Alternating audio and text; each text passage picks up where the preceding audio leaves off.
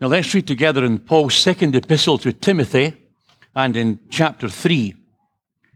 And as this is the last uh, time I will address you, let me just say a word of thanks to you for the warmness of your welcome. I've met a lot of new friends and for your good audience at the t- meetings and the teaching of the word. And we trust that this afternoon will also be a blessing to your soul. 2 Timothy 3 This know also that in the last days perilous times shall come, for men shall be lovers of their own selves, covetous, proud, boasters, proud, blasphemers, disobedient to parents, unthankful, unholy, without natural affection, truth breakers, false accusers, incontinent, fierce, despisers of those that are good, traitors, heady, high minded, lovers of pleasure, more than or rather than lovers of God, having a form of godliness. That's the that's a very interesting thing, having actually a form of godliness, but denying the power thereof. From such turn away. Now, back to the same book as we read yesterday, the book of Numbers, and this time at the end, nearing the end of the book in chapter 20.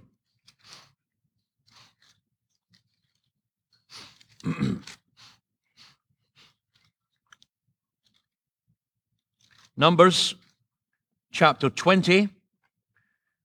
Then came the children of Israel, even the whole congregation, unto the desert of Zin in the first month. And the people abode in Kadesh, and Miriam died there and was buried there. And there was no water for the congregation, and they gathered themselves together against Moses and against Aaron and the people chode with Moses and spake, saying, Would God that we had died when our brethren died before the Lord. That's number 16. Why have ye brought up the congregation of the Lord into this wilderness, that we and our, notice that, we and our cattle should die there? And wherefore had, have ye made us, that's we and ours and us, to come out of Egypt to bring us into this evil place. It is no place of seed, or of figs, or of vines, or of pomegranates, neither is there any water to drink.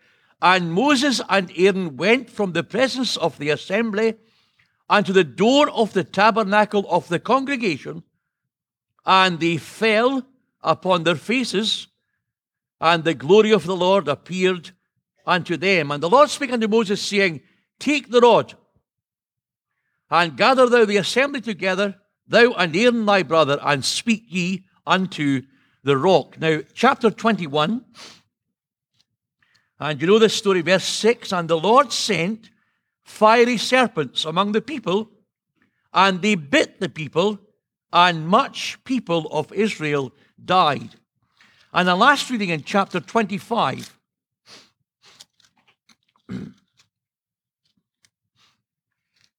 Numbers 25, and Israel abode in Shittim, and the people began to commit whoredom with the daughters of Moab. And they called the people unto the sacrifices of their gods, and the people did eat and bowed down to their gods. Verse 6 And behold, one of the children of Israel came and brought unto his brethren a Midianitish woman in the sight of Moses and the sight of all the congregation of the children of Israel who were weeping before the tabernacle of the congregation. And when Phinehas, the son of Eleazar, the son of Aaron the priest, saw it, he rose up from among the congregation and took a javelin in his hand. And he went after the man of Israel into the tent and thrust both of them through the man of Israel and the woman through her belly. So the plague was stayed from the children of Israel. Now, you might, you might well ask the question why would I read in 2 Timothy chapter 3 of the last days of this dispensation and then read in these chapters at the end of the book of Numbers? Here's the reason When you turn to 2 Timothy chapter 3, the Apostle Paul will speak about conditions that pertain in this world immediately before the rapture. And in that chapter, you will discover he will mention five conditions that are mentioned nowhere else in your Bible.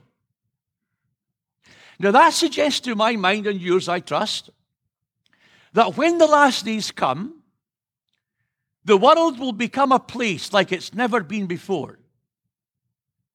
And conditions just before the rapture will degenerate to the lowest level ever reached in this world's history. The lowest time to live. When you come back to the book of Numbers, and we should do that because in Corinthians 10 it tells us that all the things that happened to them were ensamples unto us. So I want to bring you to these chapters because just as 2 Timothy 3 is the closing days of the dispensation of grace, Numbers 20 and 21 and 25 are the last six months of the journey of the people of God as they journeyed through the wilderness.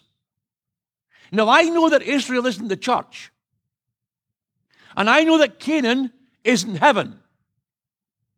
But what intrigues me is this is that when you reach the last six months of this experience of the people of God, they lose more ground in these six months than at any other period in the nation's journey.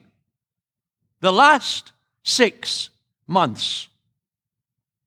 When you come to chapter 20, the difficulty that arises is this, and I try to emphasize it in the reading. We and ours and us.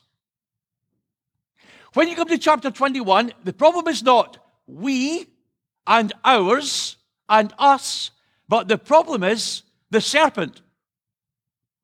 And when you come to chapter 25, the problem is not we or ours or us or the serpent, but the problem is this the daughters of Moab.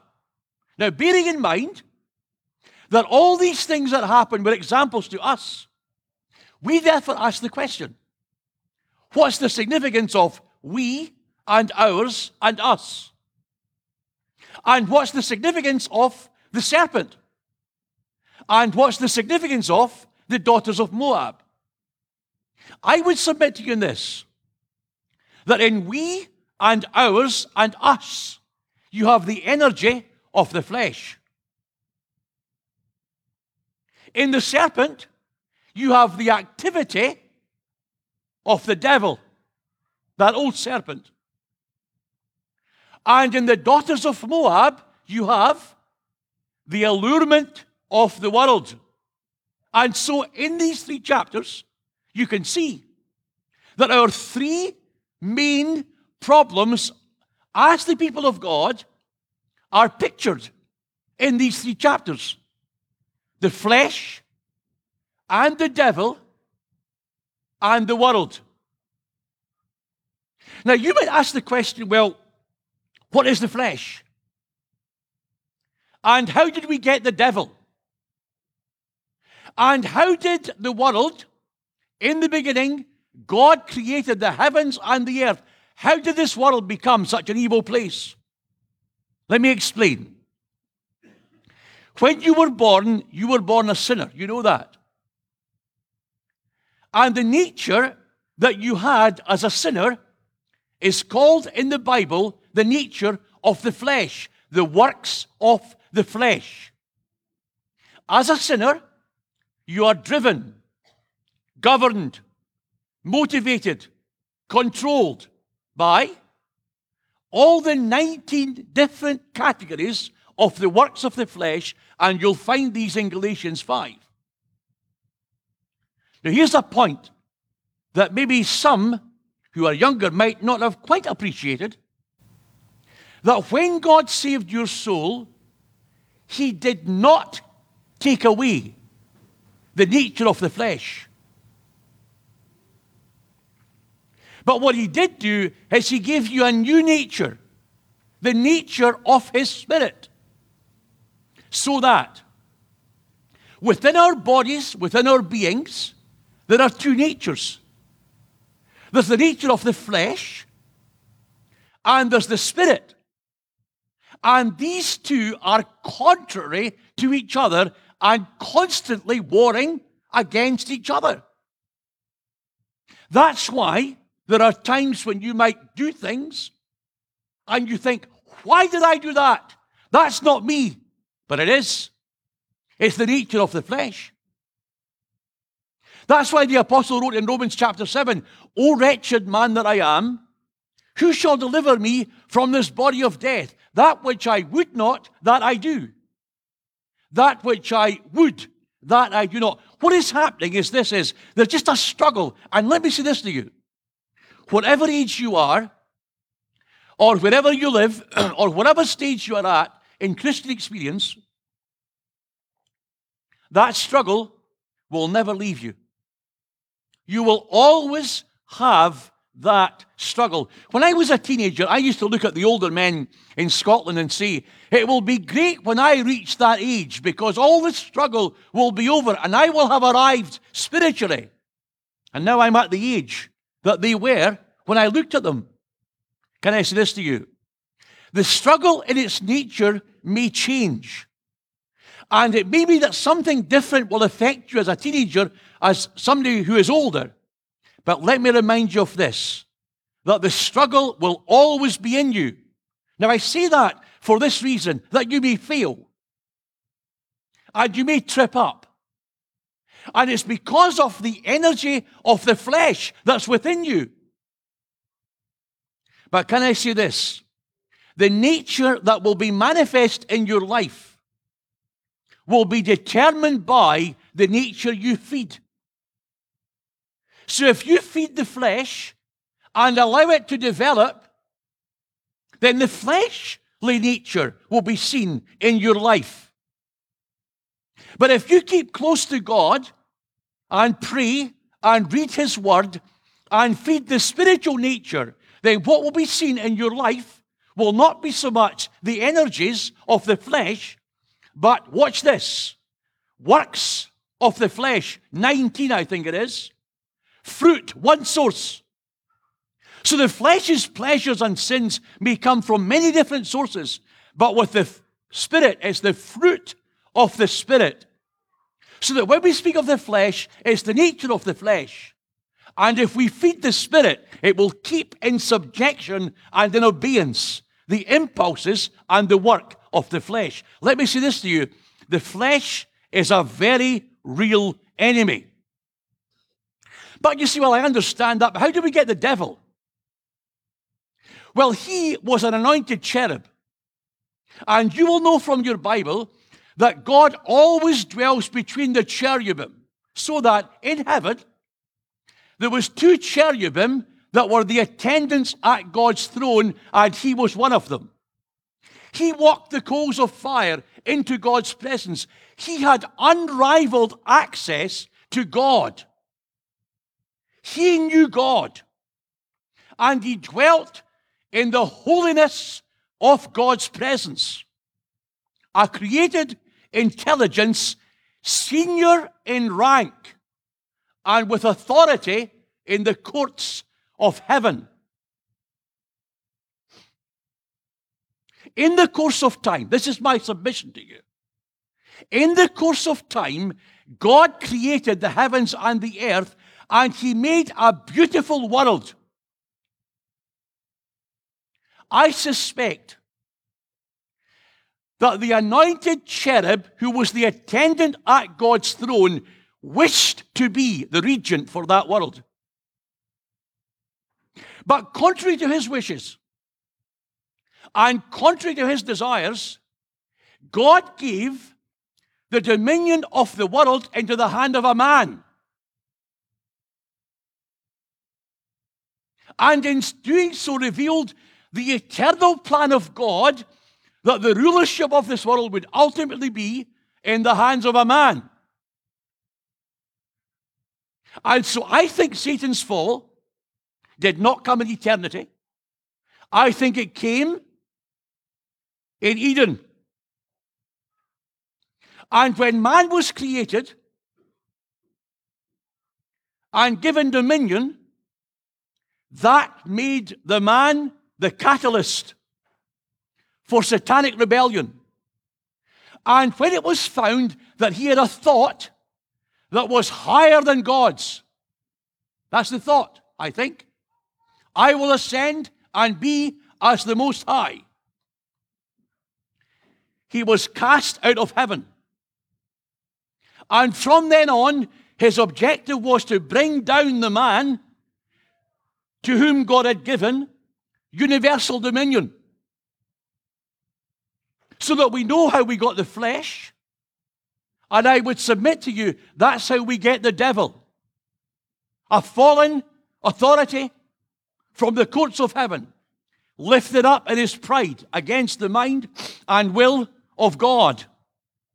And his objective was this to bring down the man whom God had created. But what about the world? God gave Adam universal dominion. He would rule over all the world, everything was his. But man took that authority which God had given and surrendered it to the serpent by means of his disobedience to the word of God. And to this beautiful world, created by God's hand, then came under the rule, not of the man to whom God had given dominion, but the prince of this world. And so you have through sin, man energized by the flesh. And through fall, you have the devil and all his advances. And then, thirdly, through that same fall and man surrendering his dominion to the adversary, you have the world in all its state. Now, there is one more thing I want to mention in the passing. When Adam sinned, he did not throw God's creation into sin. He was representative of humanity. But of course, there was therefore an issue. Because the man was given dominion over creation, and he, at this point, is a fallen man. So you have the prospect of a fallen man ruling over an unfallen creation. That's why the apostle says in Romans 8, for the creation was made subject to vanity. So God took creation and subjected creation to that vanity as an act of God. And that's why in Romans chapter 8, it says this creation waits for the manifestation of the sons of, not the Son of God, the sons of God. So that when God brings us back into the world, in the state that we will be in when He brings us back to reign, He will readjust creation to what it was prior to the fall of Adam. And He'll reign, therefore, in the conditions that pertain in the millennial age. There's the enemy the flesh, the devil, and the world. Let's take these three things and just find pictures of it in the chapters we read the flesh. Here they are journeying through the wilderness, and in the course of the journey, things are not quite working out as they like. And they say this Would to God that we, would to God that we died in the wilderness our cattle. Us.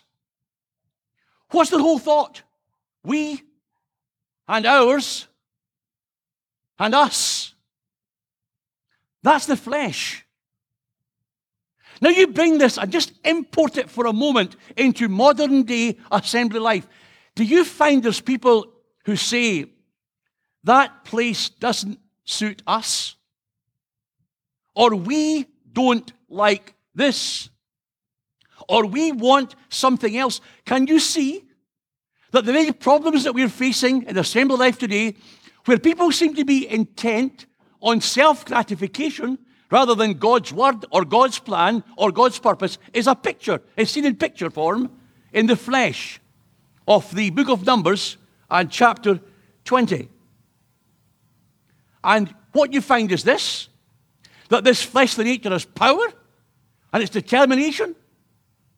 And they come to Moses and Aaron and they say, We want to change things. We're not happy with this. We're not content with the way God's leading. And would to God we'd actually died. When our brethren, the sons of Korah, died before. Can you believe that? What had happened? They had completely lost sight of God's purpose. Now, you remember this. Do you remember the night or the day that the apostle Saul of Tarsus was saved? And he cried these words, Lord, what wilt thou have me to do? You would that every soul, every day, just made that cry, Lord, what wilt thou have me to do? But what I observe is this is that the condition in which he saw that request developing was this. He was blinded. He saw no man. He fasted and he prayed. So that if we want to uncover divine purpose and save ourselves from these impulses of the flesh, as seen in this picture of Numbers 20, we want to see no man, be influenced wholly by God. Fasting to afflict our souls so that we deny ourselves of things which are natural in order to uncover things which are spiritual and pray. And when they saw no man, when he saw no man, and he fasted and he prayed, then God sent a man with divine revelation to reveal the whole panoply of divine purpose for this dear soul. Now, what happens here? The crisis of the flesh. What do you do when your assembly is faced with men who are obvious, or women who are obviously moving according to the flesh? Says the word of God. They went to the tabernacle and they fell upon their face. Do you know why they did that? Because of this, they had no answer to this difficulty. Do you ever, you ever speak to a soul? Ever speak to a brother or a sister? Ever face a crisis in the assembly? And in your heart, you see, I, I, I really don't know where to turn. Here's an answer for us. Just lie on your face before God in the quietness of His presence and just wait there because there's an answer coming. Listen to what it is. Take the rod and speak to the rock. You got that? What's the rod? That's the rod of invested divine authority. That's the power God can give you. What's the rock? That's his blessed Son, who, incidentally, has moved this way before us, encountered every difficulty that we as God's people face. Otherwise, he would not be a suited high priest in God's presence. Take the rock, take the rod, and take hold of what you're given in the quietness of the presence of God, the investment of divine authority. Take the rod and speak to the rock. You know what he did? He just, he just moved outside of the revealed mind of God. And he said this, must we? Mu- you got it? Must we bring water from. What's the idea? He attributed that which was peculiarly to God and from God to the energy of self. What's that? That's the flesh. You know what happened in that chapter? Miriam died. And with six months to go, Moses and Aaron forfeited the right to enter the land. That's the damage with six months on the last lap, if you like. That's the damage. That's the warning I want to bring to your souls today in relation to the matter of the flesh. But then, secondly, I want to speak to you about the, the, the movement of the devil, the bite of the serpent. Now, I don't know what you think about this, but just let me just run over with you just some verses of Scripture in relation to the serpent. Do you remember when the people of Israel entered into the land of Canaan and they vanquished Jericho without any difficulty? The big city of Jericho. In fact, I sat in the Sunday school and I heard the brother speak so very well on this great subject of Jericho and the court. And I compliment to the brother who he is, but he gave a great word. And I'll tell you something about me. I have never, ever been invited to speak at a children's meeting, and after I've spoken, been asked back. Never. So when I hear a man handle children competently, I'm so envious because I'm just not a children's speaker, but I think it's a great work. But they entered the land and they defeated Jericho very easily, and then they come to Ai and they think, oh, Ai is a piece of cake, and they get defeated. Why was that? You say, well, that was Achan. What does Achan's name mean? The serpent. The serpent. And how does the serpent work within us? I saw, I coveted, I took, and if you like, I hid. That's what Satan does in our lives. He helps us covet what's not ours. He gives us that propensity to take what isn't ours. And he gives us the ability to hide it. What was it? What was it? A wedge of gold. Watch how the Spirit of God articulates it. A wedge of gold, that was its shape. A quantity of silver. And a Babylonian garment. Oh, is that, did that matter? Did it matter? A wedge of gold? A quantity of silver? Here's the key to me the garment was the garment of a Babylonian priest. And at the prospect of Babylonian priesthood in all its idolatry being introduced to the people of God, it demanded Achan's death. That's the extent God will take to protect his own holiness. But come down not to the land, but come down to the beginning of the church. And in fact, we'll cover the chapter before it. And there's, there's souls getting saved. It's a day like no other. And thousands are getting saved and baptized. The church being established. What's happening? Why hath Satan filled thine heart? What was he doing? He sold a piece of land. Nothing wrong with that. He gave a part to the apostles, and there was nothing wrong with that. But he pretended he was giving all when he was holding something back. What was he doing? He was just mimicking his great forefather, the devil. He was deceptive. Could I make this application? How, how is our life Are we pretending that everything's right on the outside when there's something being harbored? Hiding something? Sin? Hidden sin? Withholding something back from God that should be His? That's our life? That's the teaching of Romans 12?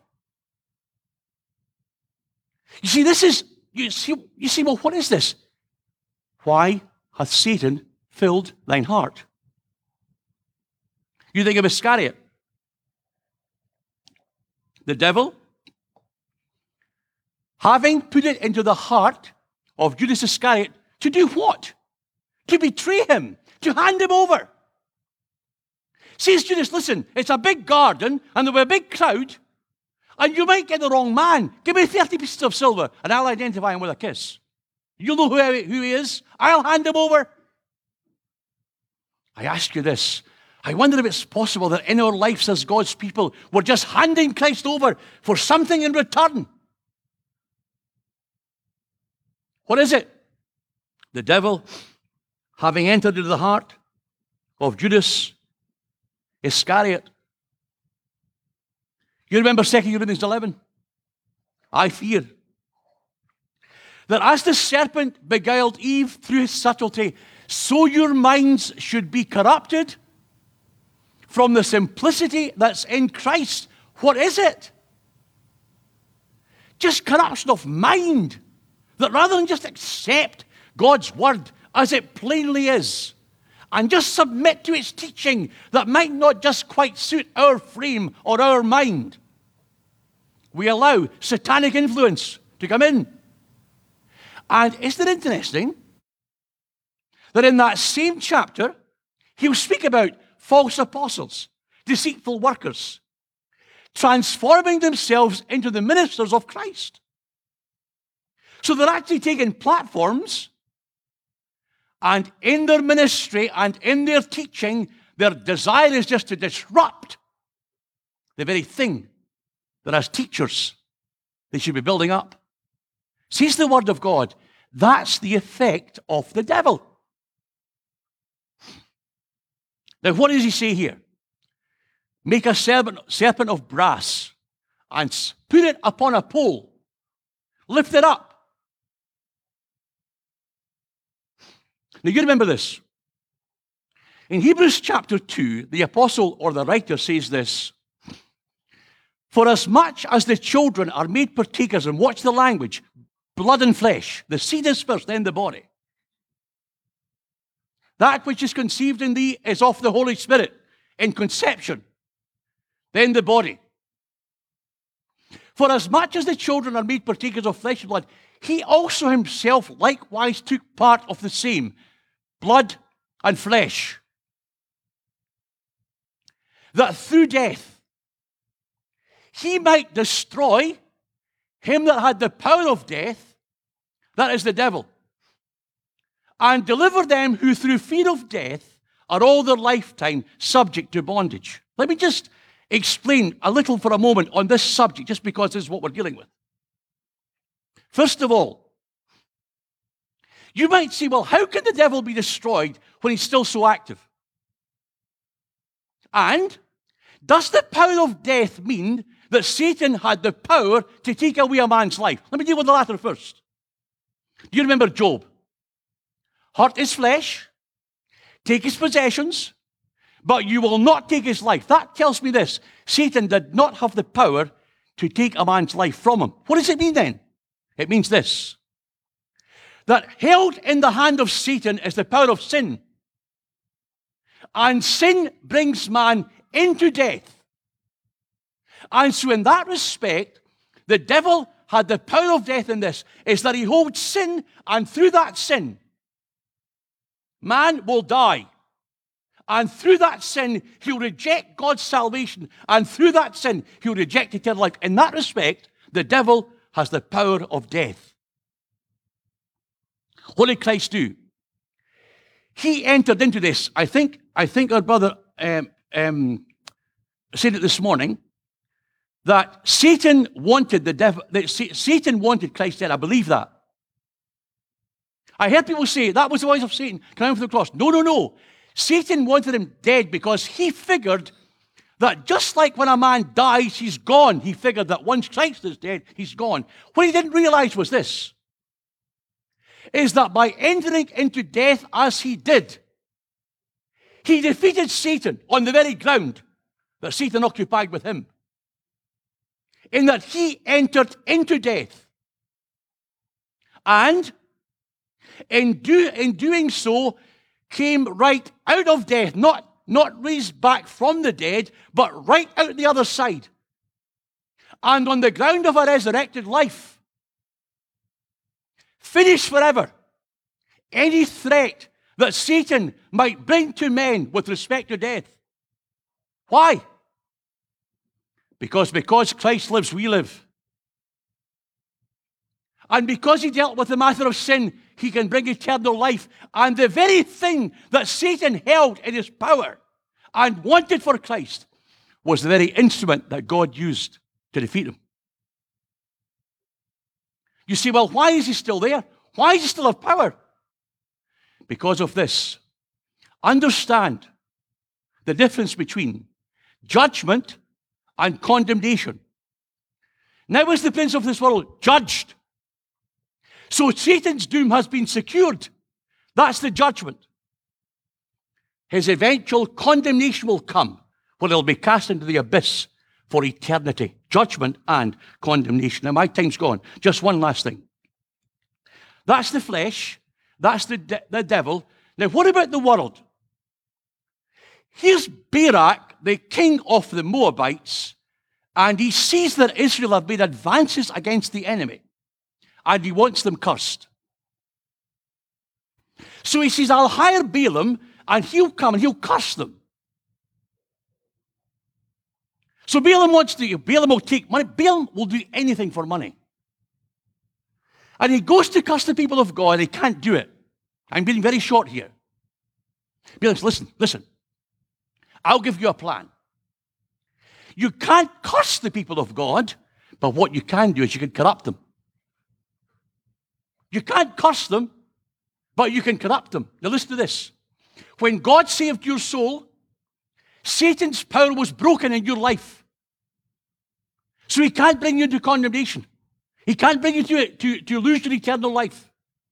But what he can do is this he can corrupt your mind and your heart and your body and your life. How will he do it? Says Balaam, listen, see these young men. Just, just get them to be attracted to the women of Moab. Can I speak to the brethren?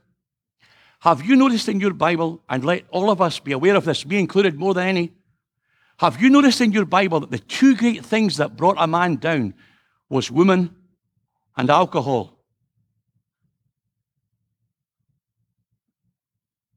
Think of the men through the Bible that were brought down with these things.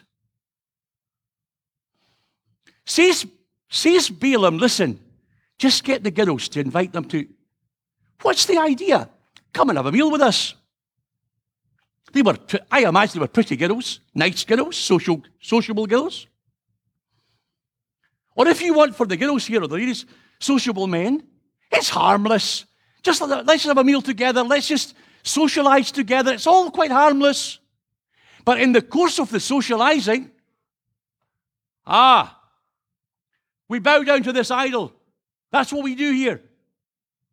And so the people of God bow down to the gods of Moab. In other words, you let the world suck you in, and you will be, your standard will become their standard. And your worship will be to their idol. And you know what happens? When your heart is affected by the idol, your morality drops to the idol's level. And a man took a woman, and in front of all the people, took her into the tent for sin. Listen to this.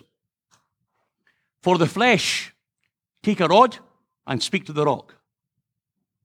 For the serpent upon a pole, type of Christ in his victory on Calvary. What about the world? That's take a priest, take a javelin. Well, that, that's a bit more basic, exactly. What's the lesson? Stop the rot. And if you're finding the pool of this world in your life, and you're finding the corrosion of morality in your, in your life, and you're finding that your mind is more accepting of the standards of morality of the world and all these things, here's the answer take the javelin, stop the rot.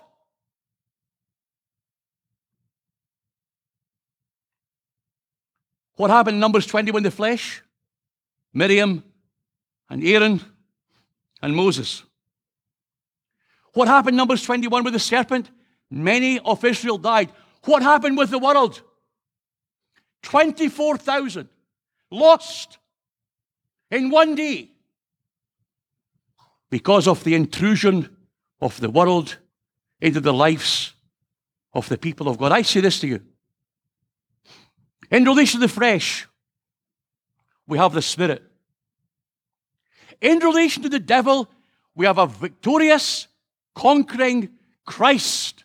What about the world? Says the Savior. Be of good cheer. I have overcome the world. So that when it's the flesh, and when it's the devil, and when it's the world, there are resources in Christ, in His Word, to preserve us. There is no need for us to feel it is not inevitable. It's possible that we can fail through the flesh, or the devil, or the world. It is not inevitable. But the answer lies in this, and I come back to a point I made yesterday, and on this point I'll close. Just cultivate in your experience that daily devotion with Him. Don't let it slip. Don't let it go slack. But through the reading of the Word of God daily and the meditation of the same, and constancy in exercise of prayer, and keep close to your brethren, and don't miss the assembly gatherings unless you absolutely have to, and give it your all for God. And these enemies of the flesh and the devil and the world will be thwarted in your experience, and your life will turn out to be a great investment for God. May He bless His word to our hearts.